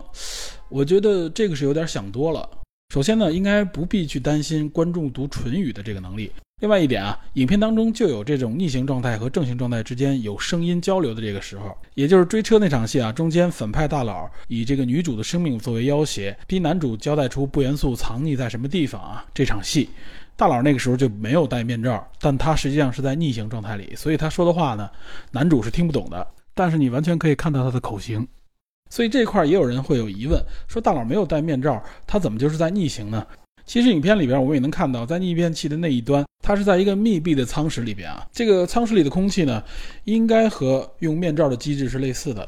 比如说每一次逆变过来的时候，就顺便把空气进行了逆转，所以在这个密闭的环境内呢，是可以让逆行的人正常呼吸的。那么女主在这个时候反而戴了个面罩，是因为什么呢？女主实际上被压到这个舱室里的时候啊，她是从外界压进来的，也就是说她在正向世界里，她没有被逆转。此时，所以她进入到这个舱室里边，她是没法呼吸这个啊，为了适应逆行人而提供的空气环境，所以给她戴了一个面罩。所以这一块呢，也需要大家仔细的琢磨一下啊。诺兰在这个设置上面是非常巧妙和精细的，他这块没有设置错误。沿此思路呢，就衍生出更多的一些问题。我看到网上，包括侦探社里也有人去问，也就是在逆行状态的人，他的眼睛能不能感受到光，对吧？我们一般认为呢是光射进眼睛当中，然后通过视网膜呢将光信号转化为神经信号，从而呢让大脑理解和感受到光，也就看到外面的世界。那么在逆行世界里边呢，是不是这种看世界的方式也被逆转了，从而人们就看不到了呢？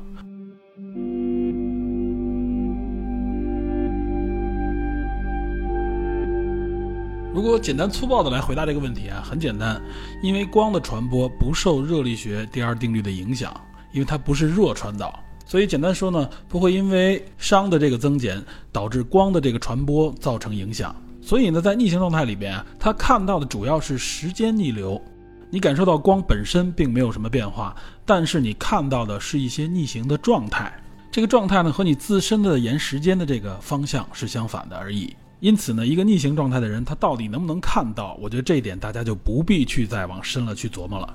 有人会说，不对啊，这个呼吸问题为什么可逆？这个视觉问题就不可逆呢？这里边我们也是简单的来回答一下，呼吸的问题实际上它是一个气体分子交换的问题，气体分子流动流向的一个问题。热力学第二定律就是在描述啊，在微观形态下，这个气体分子是如何流向的，导致了这个温度的流向，也就是这个热它的传导的方向。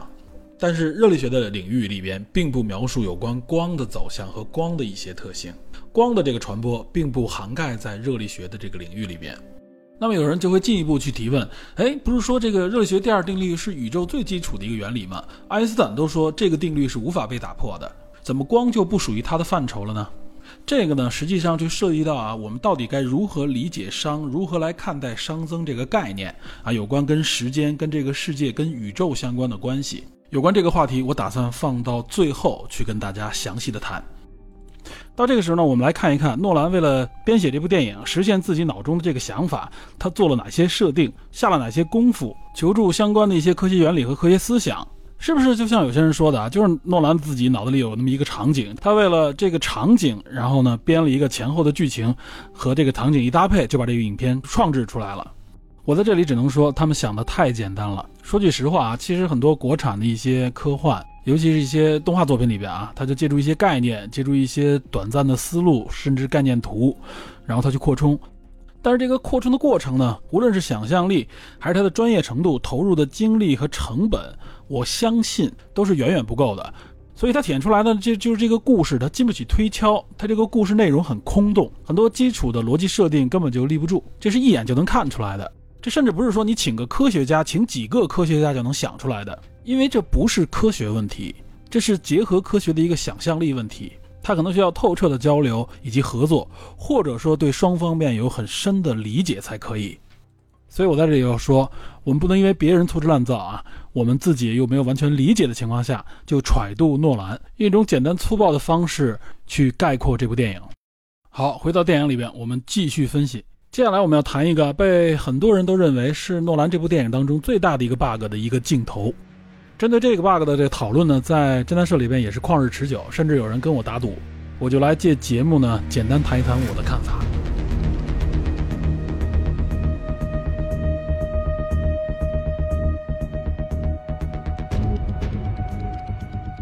我们这是谈逆行状态里边的一些基础设定。那么影片当中还有一个非常有争议的点，有关这一点啊，我几乎看到是所有人都认为是诺兰在设置上的一个 bug。也就是在中间追车那一段里边，男主翻车之后呢，反派大佬把他的车点燃爆炸的那个场景，为什么最后男主反而是冻伤了？这个车最后爆炸不成，反而变成了结冰。关于这个镜头，可以说对诺兰提出诟病的人非常多，在侦探社的群里边，也有人对这个问题进行了几轮的讨论，而且有人仅就这个问题认为诺兰的这个设置上面充满了 bug，认为这部电影的水准是不行的。啊，我们就不谈论是不是因为一个 bug 影响整个电影的水准，我们就谈论这个问题，它到底是不是有问题？比如说，就像有些人认为的啊，他就是诺兰为了炫技，为了强化所谓这个逆行世界的这种状态，因此呢，他用一个爆炸反而变成冰封的这种效果来强化大家这么概念，不可深究，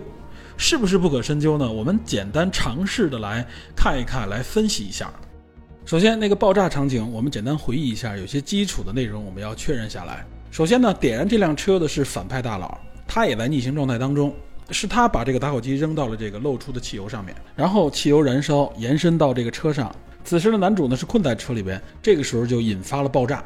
我看到侦探社的探员里面很多人讨论这个问题的时候啊，有一有一部分人就认为这个车是不是就被逆转了的，包括里面的汽油，他们都是被逆转过来的物体啊，这里边肯定应该不是。我们看男主开车的状态，包括男主是从这个逆变器里边走出来以后去开动这个车，它实际上就是一辆普通的车，只不过被逆行的男主啊开着，所以这辆车的行驶轨迹和方式就变得非常的诡异。但是这辆车上面的汽油，包括这辆车本身都是正常的。只不过在正向的世界里边看这辆车呢是倒行的，而且它是在倒行最后停到一个地方，停到那个地方的时候，在正行的人看来，这个汽油是越来越多的。实际上，在逆行的人在开这辆车的过程当中，他的体会，这个车完全跟正常的一样，也就是油料在消耗，车辆在磨损。这个基础大家先确认下来。所以呢，这个爆炸的意向和车本身没有关系。有的人在这个时候的解释呢，就是说，OK，这是个逆向的世界，所以爆炸呢就变成了冰封，这样的一个简单粗暴的解释。我觉得这个简单的解释也不对，因为世界没有被逆向，而且此时的视角呢，实际上是逆行的一个视角，和男主包括大佬他们是平行的。男主这时候看大佬的动作啊，包括男主的这些反应，在这个视角之下看，哎，都是正常的，他不是在倒放。因此也不存在，诺兰也不可能在这个时候突然给你转向到正向的视角来看待这场爆炸。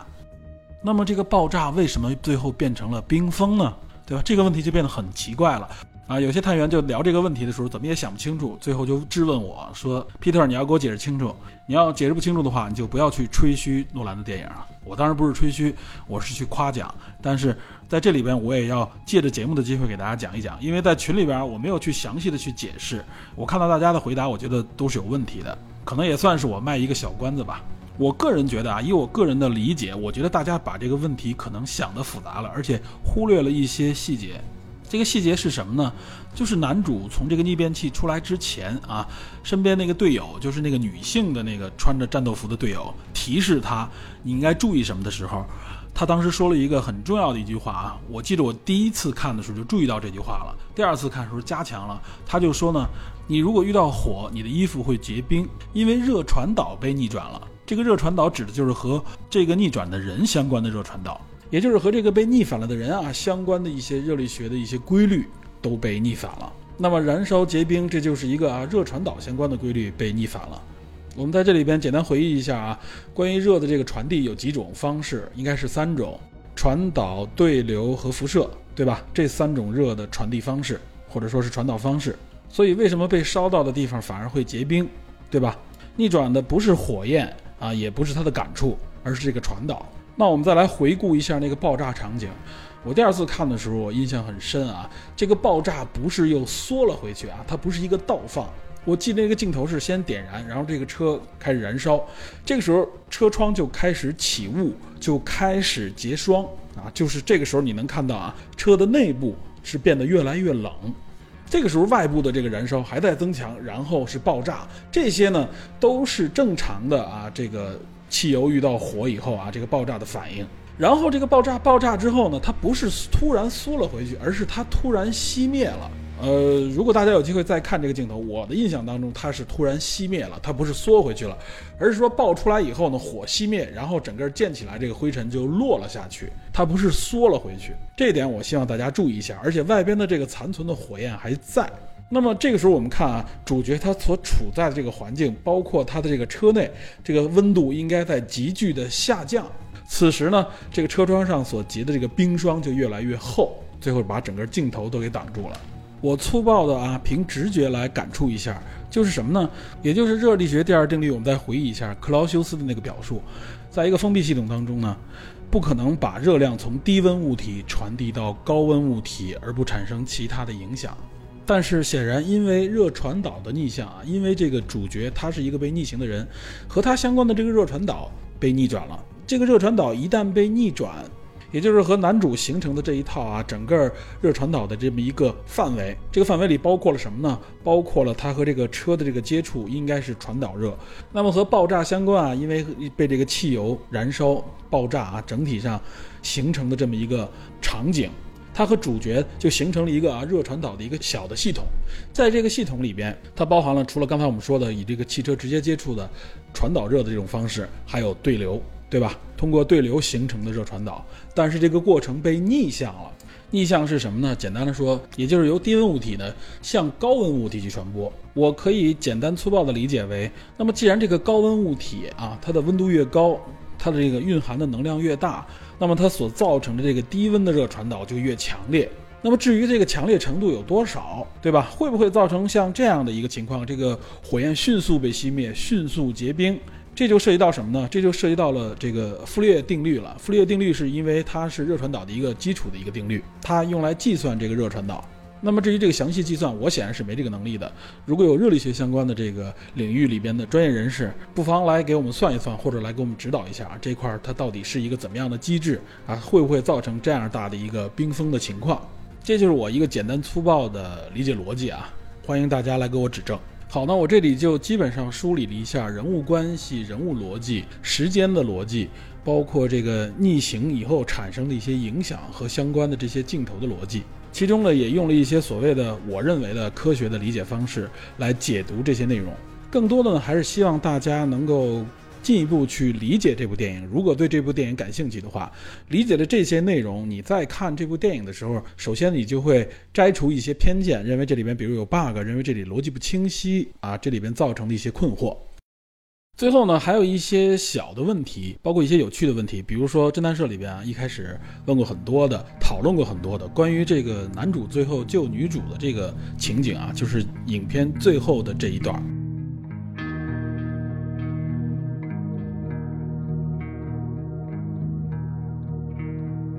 有些人就问说，女主如果发一个位置出去啊，男主会不会来不及回来救她？那我觉得呢，我当时的解释就是说呢，这个来不及实际上是不存在的。女主呢看到所谓的威胁，她就发出一个位置信息。那么身处未来的男主如果看到这个信息，或者说这个组织看到这个信息以后，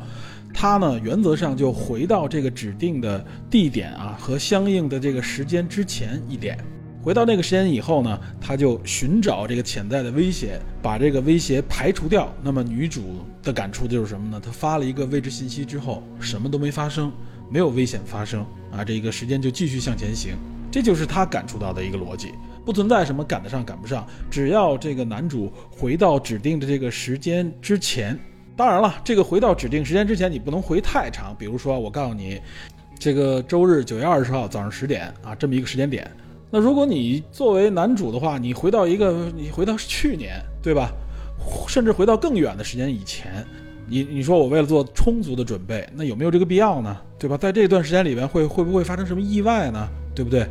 都会影响这个任务。那么最佳的时间呢，就是你回到这个时间之前啊，你认为足够你行动和观察的这个时间点就可以了。太早，你可能发现不了潜在的威胁。当然了，你说我非要在这个是指定的时间点啊之前一秒到那儿，那你来得及做动作吗？所以说呢，这个问题是一个伪命题，也就是说呢，男主不会存在一个赶得上赶不上的问题，只有一个失手与否的问题。如果女主发出一个位置，最后男主呢没有发现潜在的威胁，或者说他没有排除掉这个威胁，女主那边感触到的是什么呢？就是我发送完位置以后呢，仍然出现了这个杀手也好，或者威胁也好，威胁了我的生命，或者就把我杀死了，那么我的生命就完结了。作为男主来说呢，他就是赶回到那个时间点，或者他没有赶回，总之呢，他没能阻止这个杀手，仅此而已。所以呢，关于这个问题，大家不必太过纠结。另外呢，还有一个啊，传播很广的，一直伴随着这部电影的一个问题，就是有人说这个尼尔应该是女主的儿子，也就是他女主的儿子在未来被男主招募。我觉得这个问题啊，有一点点以讹传讹。为什么呢？也就是超乎寻常的一个见解，或者说一个发现，一定要配合一个超乎寻常的理由和根据。那么在这个影片当中，并没有明确这样的线索，对吧？也没有给出一个，比如说多条支线线索指向这个人很有可能啊，女主的儿子很有可能就是未来的尼尔啊，他没有这个关联，也没有这个必要。我相信有的人认为呢，就是因为尼尔来自未来，那么来自未来应该和男主之前就有接触。之前有接触的人里边，大家排除一下啊，这个应该是相对来说比较年轻，那么就女主的儿子呗，对吧？女主的儿子也出现过。我相信，如果诺兰要是想暗示他是跟这个男主之间有关系的话，他就是尼尔的话，起码给他几个特写镜头，起码给出一些线索。诺兰不是那种啊，就是嘴巴里非要藏线索，给你放到一个非常边角料的一个地方，然后然后还不提示你，不给你其他线索。我觉得诺兰。不需要用这样的方式去隐藏，这个电影里边已经充满了很多谜题了，对于观众来说。所以我觉得这个问题呢，认为尼尔是女主儿子这这这个假设，应该就是一个讹传，以讹传讹。大家呢，尤其是在可能对这个电影啊，呃，挖不出什么太多其他内容的时候，哎，就传一些这样的，我认为就是八卦向的一些内容啊，这也是挖传统电影里边的一些手段，放到这里，反正。我看了这两遍之后，我是没有看到这个线索，尤其是看完第一遍以后，看到有这样的论断的时候，我还特意去观察了一下，没看到有这相关的证据啊。当然，也许可能我忽视了，至少目前我觉得应该不是这样。呃，还有人问，在侦探社里边问啊，其实，在第一期里边我也简单解读了一下，就是反派大佬他能不能不死？就是说，他这个癌症他能不能扭转？首先呢，我们这里再强调一下啊，这里边的时间逆回、逆行状态啊，对于被逆行的这个个体来说，他的时间流线啊继续向前，也就是对他来说，他的时间感触是继续向后延续的，对吧？他实际上不是返老还童。所谓的返老还童，是从别人的视角里看他在向那个时间逆转点的这个年龄靠近，给人的感觉是返老还童。但是对于大佬来说，他是先得了这个癌症啊，因为他挖掘这个不元素，先得了这个癌症，然后后边获知了这个啊时间逆流的这个能力。我们不是说了吗？如果他回到他被辐射之前，就是有可能会被辐射之前来阻止他被辐射的话，那么这一切就都不会发生。他就是因为他在那儿去挖不元素，因为这个正确的时间和地点，对吧？所以他被成为了这个所谓的天选之人，因为他患了这个胰腺癌，所以也就导致他后边具备了后续的这些能力。我们可以这样来说，如果不想被辐射，不想得胰腺癌的话，那么你也就遇不到这样的能力啊，也遇不到未来的人。他就是这样的一个逻辑，所以他不是返老还童，他不能够去改变他得癌症这个事实。啊，如果改变了这个事实，后续所有的东西跟反派大佬相关的这些故事就都不成立了啊！这也遇到了一个所谓的祖父悖论。